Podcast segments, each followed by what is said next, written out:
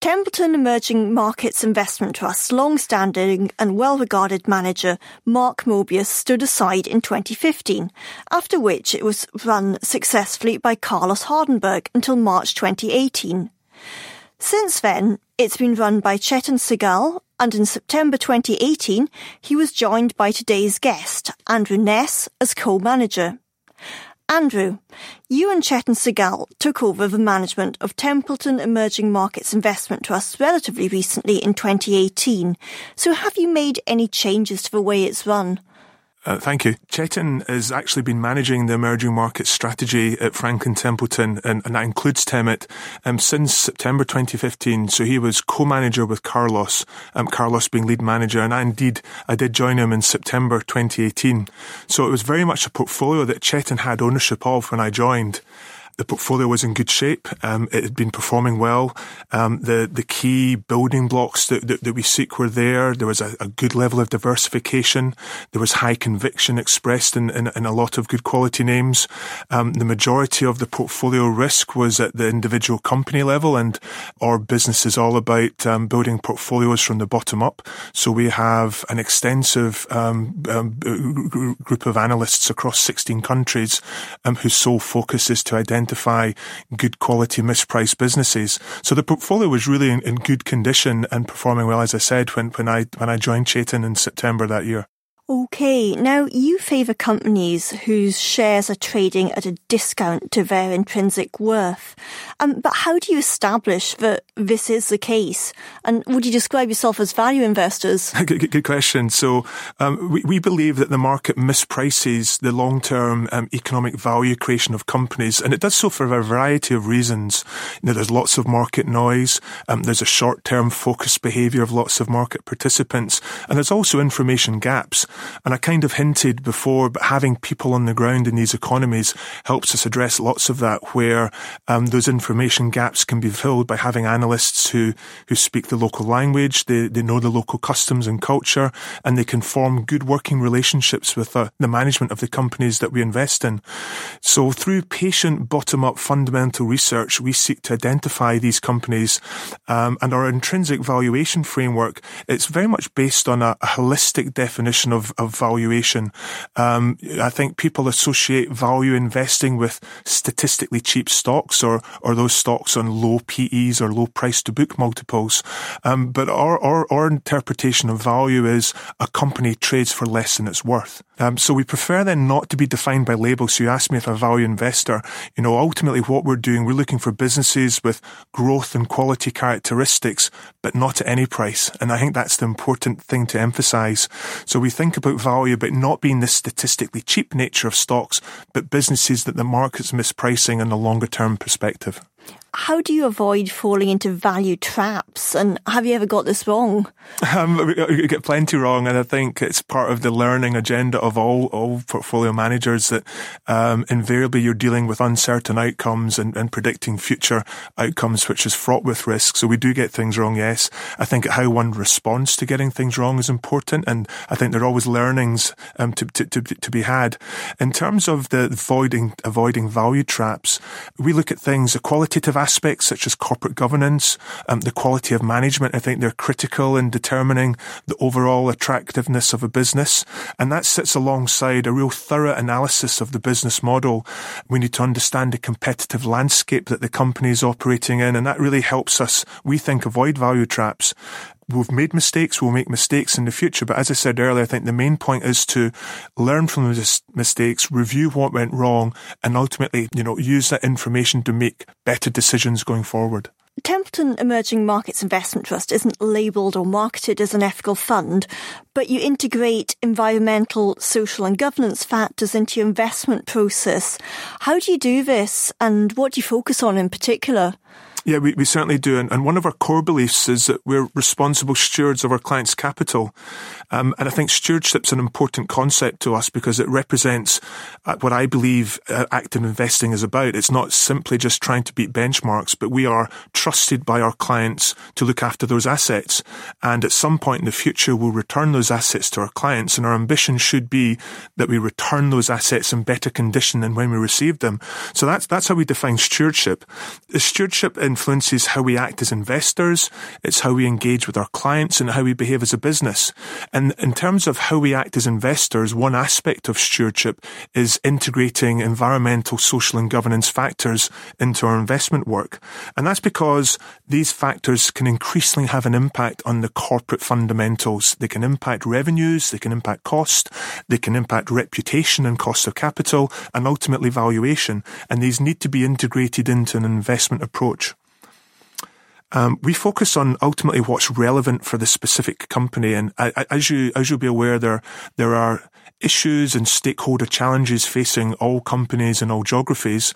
Um, our analysts and portfolio managers work hard to identify the most material aspects of that stakeholder challenge and then engage with the corporates um, in trying to either improve performance, um, improve disclosure or improve governance structure. Obviously, there's a huge emphasis on governance because we found that companies that are typically governed, well managed, with clear alignment of interest between management and minority investors, they tend to get the other things right. So the social and environmental aspects of their their their their their uh, their business are typically better managed than those companies with less um, less quality governance structures. Now, the trust's outperformed its benchmark over the past year. What in particular helped to drive this performance? And do you think you can outperform the benchmark again this year? Great question. Um, in terms of outperformance, um, the beauty of, of what we do, we, we ensure that our, our portfolio, that, that T E M I T is, is driven by the individual stock choices that we make. So when we have a strong performance year, like we've enjoyed over, over recent years for our clients, and last year in particular, it can all be explained by the quality of our stock selection. So it's very much stock selection that drove the, the relative outperformance last year. And if you look at the portfolio, the main positive contributors were names like um, Brilliance China Automotive, which is B M W's joint venture partner in mainland China, where um, the Chinese consumers are no different than you or I, that as they've become more affluent and increased their wealth, that there's a premiumization story and they're upgrading the, the consumption patterns and, and moving from perhaps a local manufactured car, a local branded car to B M W is part of that premiumization theme. And elsewhere, we own The, the Taiwanese semiconductor manufacturing, which is the world's leading foundry that's providing all the chips that we require to become a more integrated digital world. Um, an interesting business called I C I C I Bank in India. It's one of India's leading retail banks, and we see continued growth and demand for their retail products. And the bank is particularly pursuing a, a digital strategy where it's seeking to um, improve the quality it's offering at the same time, moving from offline to online channels as more and more, you know, credit activity in India is taking place through to the digital network. Um, other names like Naspers, which is a, a really interesting company. Naspers is a South African business that originally grew out of a media, a print media and television business, and over the years made a number of investments in internet-based um, areas. Um, they, they, they, they, they, they, they struck a gold mine with their investment in Tencent, which is the the very large, you know, gaming and social media platform in China, um, and they're one of the largest shareholders in that business. And the success of that has allowed them to invest in other areas of, of digital disruption. So they've got an interesting classified business, um, food delivery and payment solutions. Um, and again, that, that was, that business performed very well last year. And then finally, our, our clients in the fund did well by owning um, Samsung Electronics, which is um, the Korean electronics giant whose main business is uh, the, the memory manufacturing, where they're a global leader in the memory that we all consume through our various digital products. Whether we think the trust will outperform this year, predicting this year's relative performance is impossible. But from our perspective, the portfolio is positioned well. Um, as I mentioned before, it's it's suitably diversified. The portfolio risk reflects the, the individual stock risks and opportunities that we see. The characteristics relative to the index are attractive, so we're able to put the portfolio together to offer higher quality characteristics than the underlying universe. So our return on assets and return on equity, you know, these are key indicators indicators of the return potential of, of companies. They're superior to the, the, the underlying index. The growth potential, so our, our growth expectations for earnings is higher than what one would expect from simply buying the index. Uh, and yet the, the, the secret sauce, as I call it, the beauty of what we do is when we put that together, we're not paying a significant premium to the index. In fact, if you look at our portfolio in average terms, um, the average P E and average, you know, price to cash flow is at a discount to the index. So whilst I'm not not prepared to predict the future, I think um, we're looking into twenty twenty from a very good position. You mentioned some Chinese names, and um, Templeton Emerging Markets Investment Trust has over a quarter of its assets in China and significant exposure to a number of other Asian markets. So to what extent has the coronavirus so far affected your holdings, and you know what effects do you expect it to have? Um, first thing to say that the impact of the virus is still evolving, and mm. um, we won't know the full impact um, until we can understand the extent and severity of the virus. So we're dealing with a, a very uncertain environment. But in these situations, our analysts are staying very close to the companies, so we're getting regular updates whether factories are open, um, whether you know supply chains are working, whether staff are able to get to their working locations. So these are I think, again, it's helpful to have um, analysts and portfolio managers on the ground in China. Um, we've got a, a large team based in Shanghai that give us effectively a daily update on progress. Uh, and, and recent news flow coming through seems to be, things seem to be improving, which is great news from a from a social perspective, obviously. Um, in terms of how we deal with that in the portfolio is that we, we do live in a world of, of persistent uncertainty. So things are always uncertain, and the best way to protect our client interests is through, you know, ample and sufficient diversification of the portfolio, um, a focus for quality businesses and management teams um, that we can believe in and, and trust to implement their strategy.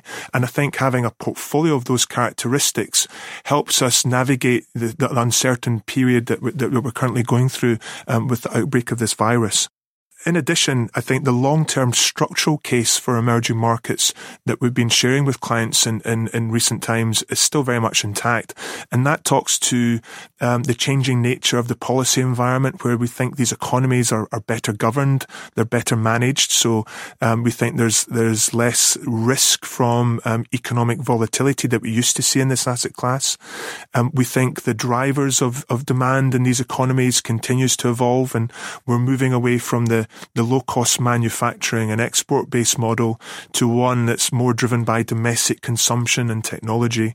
And then finally, the the, the one of the key themes in, in Temet today is that um, many companies and countries in emerging markets, they're able to leapfrog the traditional development path that we saw in the more developed economies through innovation and technology. And again, whilst there'll be short-term challenges because of the, the economic consequences of this virus, we think those trends are, are very much secular in nature and, and should persist as we eventually recover from this, this outbreak. But have you made any um, portfolio adjustments in response to the virus? No, nothing significant. Mm. The guidance that we're we're sharing with our, our uh, analysts is if we see obvious areas of, of big dislocation between the market price of mm. a company or scenario and our stress scenario of, of how this company is likely to be impacted by this, this outbreak. If there's a, a very clear um, valuation opportunity, then we're prepared to act. But we're patient, considered long-term investors. Um, we're not short-term speculators or traders. So whilst there's still a high level of uncertainty, we don't think it's in our clients to be too ambitious with our trading today. And obviously the other issue affecting China is the trade war, trade tension with the U S. I mean, how exposed are the companies and sectors you inv- you invest in to, to the effects of this? Um, it varies greatly from company to company, and it's often difficult to fully quantify. As you could imagine, there's lots of tweeting headlines that mm. we need to, you know, take into account, but ultimately then look at the, the ultimate real economic impact and consequence. And, that, and that's sometimes hard to do.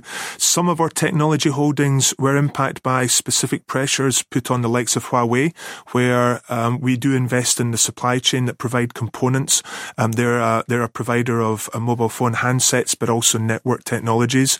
And there's some short-term headwinds as there was uncertainty about the outlook for that business.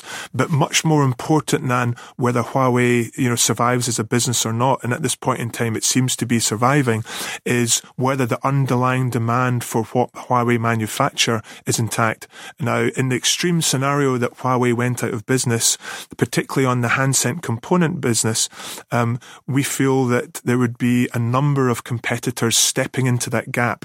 So our analysis is much more concerned about the long-term demand for increasingly sophisticated smartphones and all the various value-added features that, that, that consumers demand of them, rather than Huawei specifically. And that's how we've very much faced that, that particular risk. Okay, um, coronavirus and trade war aside, what would you say are the, are the main risks um, to what you invest in at the moment? Um, I would say top-down risks, the, the macro, you know, issues, um, political risks, regulatory intervention. Um, these are always um, seen as sources of risk to our strategy. So, as I mentioned earlier, um, our, our whole premise of Temet is to is to buy individual companies and build up the portfolio from a bottom-up perspective. Um, so we don't see um, top-down factors like macroeconomics and politics mm. as a source of return for our clients. These are sources of risk. So we seek hard to ensure that we are sufficiently diversified um, in those types of top-down issues. And that means ensuring that we don't have too many of our companies in the one sector or the one country where there may be um, some of these, you know, exogenous shocks from time to time. Um, I suppose on that note, I mean, when selecting holdings, to what extent do you consider a company's own merits, and to what extent do you consider sector, geographic or economic considerations? Uh, good question. We, we, we, as I mentioned earlier, we're, we are bottom-up obsessives, so we do look at companies, but companies clearly don't operate in a vacuum. So a, a large chunk of our analysis is understanding the competitive dynamics of a particular firm. So for that, we do need to do some industry assessment. You know, it, it, what's the total addressable market of this industry? Um, how does that outlook expect to, to evolve going forward? What are the sustainable competitive advantages of this business? Are we seeing, you know, new entrants come in and pressure margins and sales? So absolutely, we we need to have a, a reference of the attraction of the industries these companies operate, but we're still very much focused on the individual bottom-up opportunity. And then from a country perspective, um, again, we, we clearly need to be aware of potential top-down risks.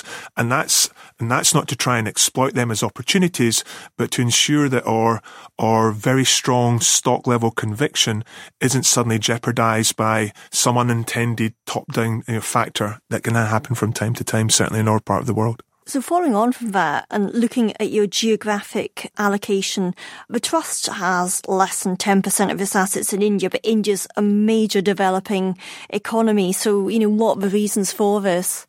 Um, it's largely valuation based to some extent. You know, India is a, a very large market. There's, there's considerable long-term growth opportunities across a range of a range of sectors. But um, in terms of valuation, um, the market trades on a price earnings multiple, which was one of our industry ratios that we use in terms of comparative valuations.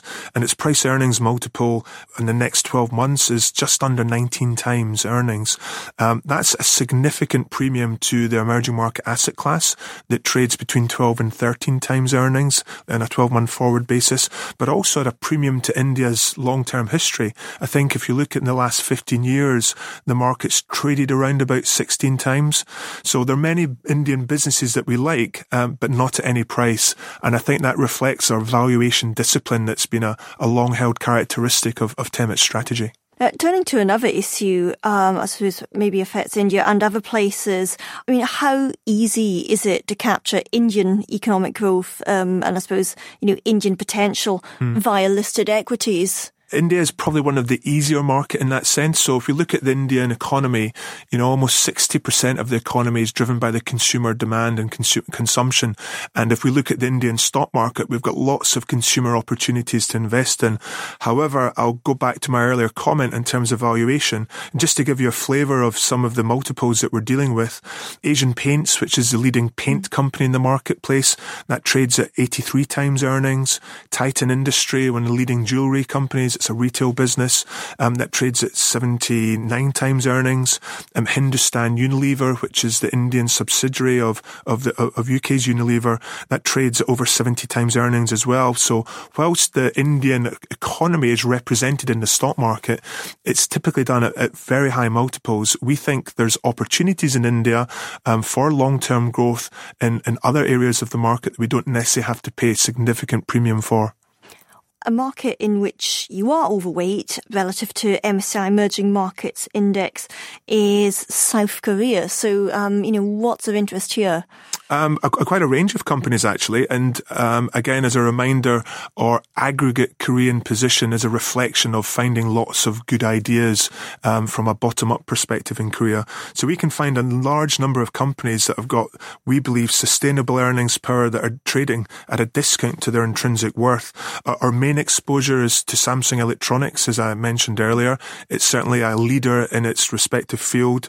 Um, we also like other businesses, a, a company called Naver, that's the leading search engine in Korea, um, and its search engine relationships with um, uh, retailers is allowing it to become a, a leading player in the growing e-commerce industry in South Korea. And again, I think that's that's a very exciting name. Um, uh, Korea is going through uh, quite a period of reform, actually. It's been encouraged by the new government. Um, we're seeing a lot of established business practices being challenged. Um, Korea has had a, a long history of of of not being the most transparent corporate environment, and we're seeing positive change there. Um, the government's introducing new stewardship codes for domestic investors um, to start acting as, as more involved stewards on their clients' behalf, which is great news. That's leading to much more engagement with some of the family-controlled businesses known as chaebols in Korea, and, and part of that chaebol reform is impacting businesses like L G Corp, which is a, a company that we own. Um, you, your listeners may be aware of them through L G Electronics, one of the largest, most successful manufacturers of, of state-of-the-art televisions. Um, but the, the holding company also owns a number of other really attractive businesses. L G Chemicals is at the forefront of um, electric vehicle battery supply. L G um, H and H is one of the leading cosmetic companies in Korea. And uh, you, you may not be aware, but the, the, the Korean cosmetic industry is very influential across Asia as an, as an aspirational premium product and premium brand that, particularly in China, many many users there um, flock to, to these Korean cosmetic products um, because of their brand attraction.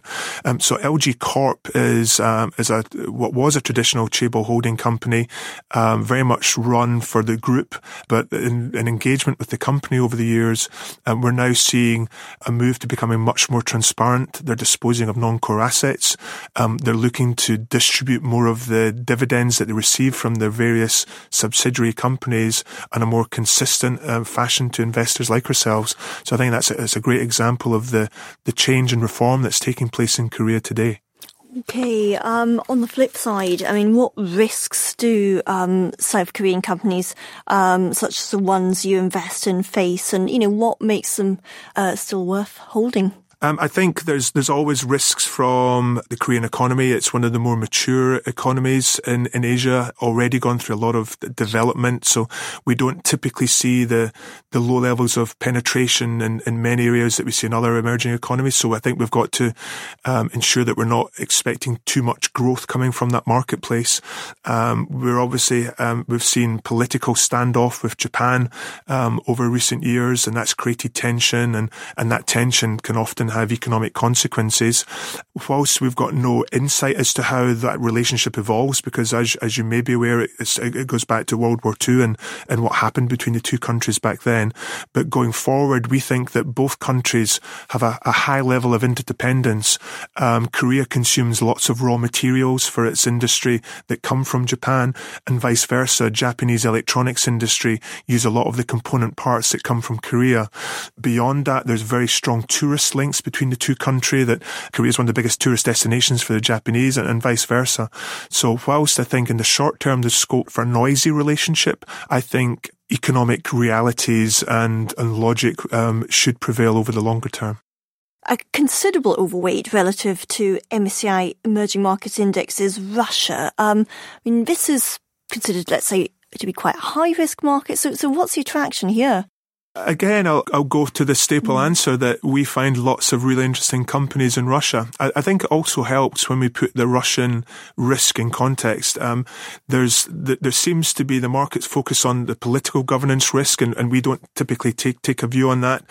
From, from our perspective, macroeconomic risks, uh, in Russia are much less than we'd see elsewhere. And I think the, the, the market's typically unaware that the, the credit environment in Russia, you know, the, the amount of debt issued is is, is much lower than other countries. Russia doesn't issue lots of government debt. Um, households are typically underlevered, so they don't have lots of borrowings. Um, mortgages aren't a huge part of the credit economy. Um, so when a country has low levels of debt, we think that's that's quite a good thing. So it provides less volatility. When we look at the sort of fiscal policy environment, um, Russia runs a fiscal surplus, um, runs a current account surplus, which are good things again in a world where capital flows are uncertain.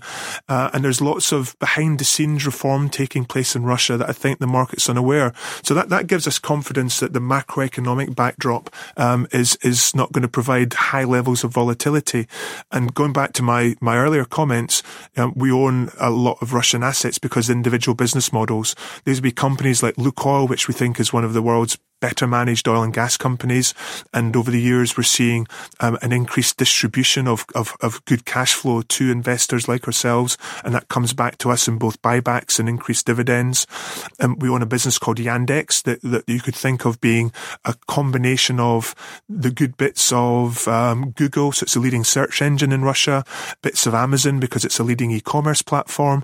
Um, it's got the leading taxi business, so the ride hailing and sharing business like Uber, uh, and we think it's an exciting example of, of Russian technology learning from some of the best parts of, of some of the larger Chinese firms. And again, that's a business that we own. And we also own Sberbank, which is uh, the leading bank in Russia. It controls almost forty percent of system assets. Um, and Russia, from a banking perspective, as I mentioned earlier, is still deeply underpenetrated.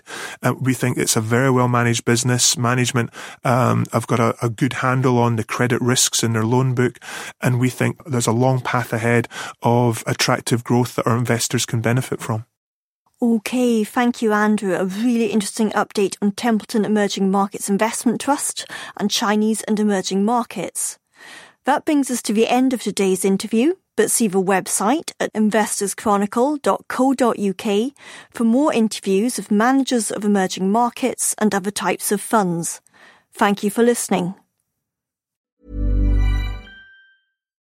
When you need mealtime inspiration, it's worth shopping Kroger, where you'll find over thirty thousand mouthwatering choices that excite your inner foodie. And no matter what tasty choice you make, you'll enjoy our everyday low prices, plus extra ways to save, like digital coupons worth over six hundred dollars each week. You can also save up to one dollar off per gallon at the pump with fuel points. More savings and more inspiring flavors make shopping Kroger worth it every time. Kroger, fresh for everyone. Fuel restrictions apply.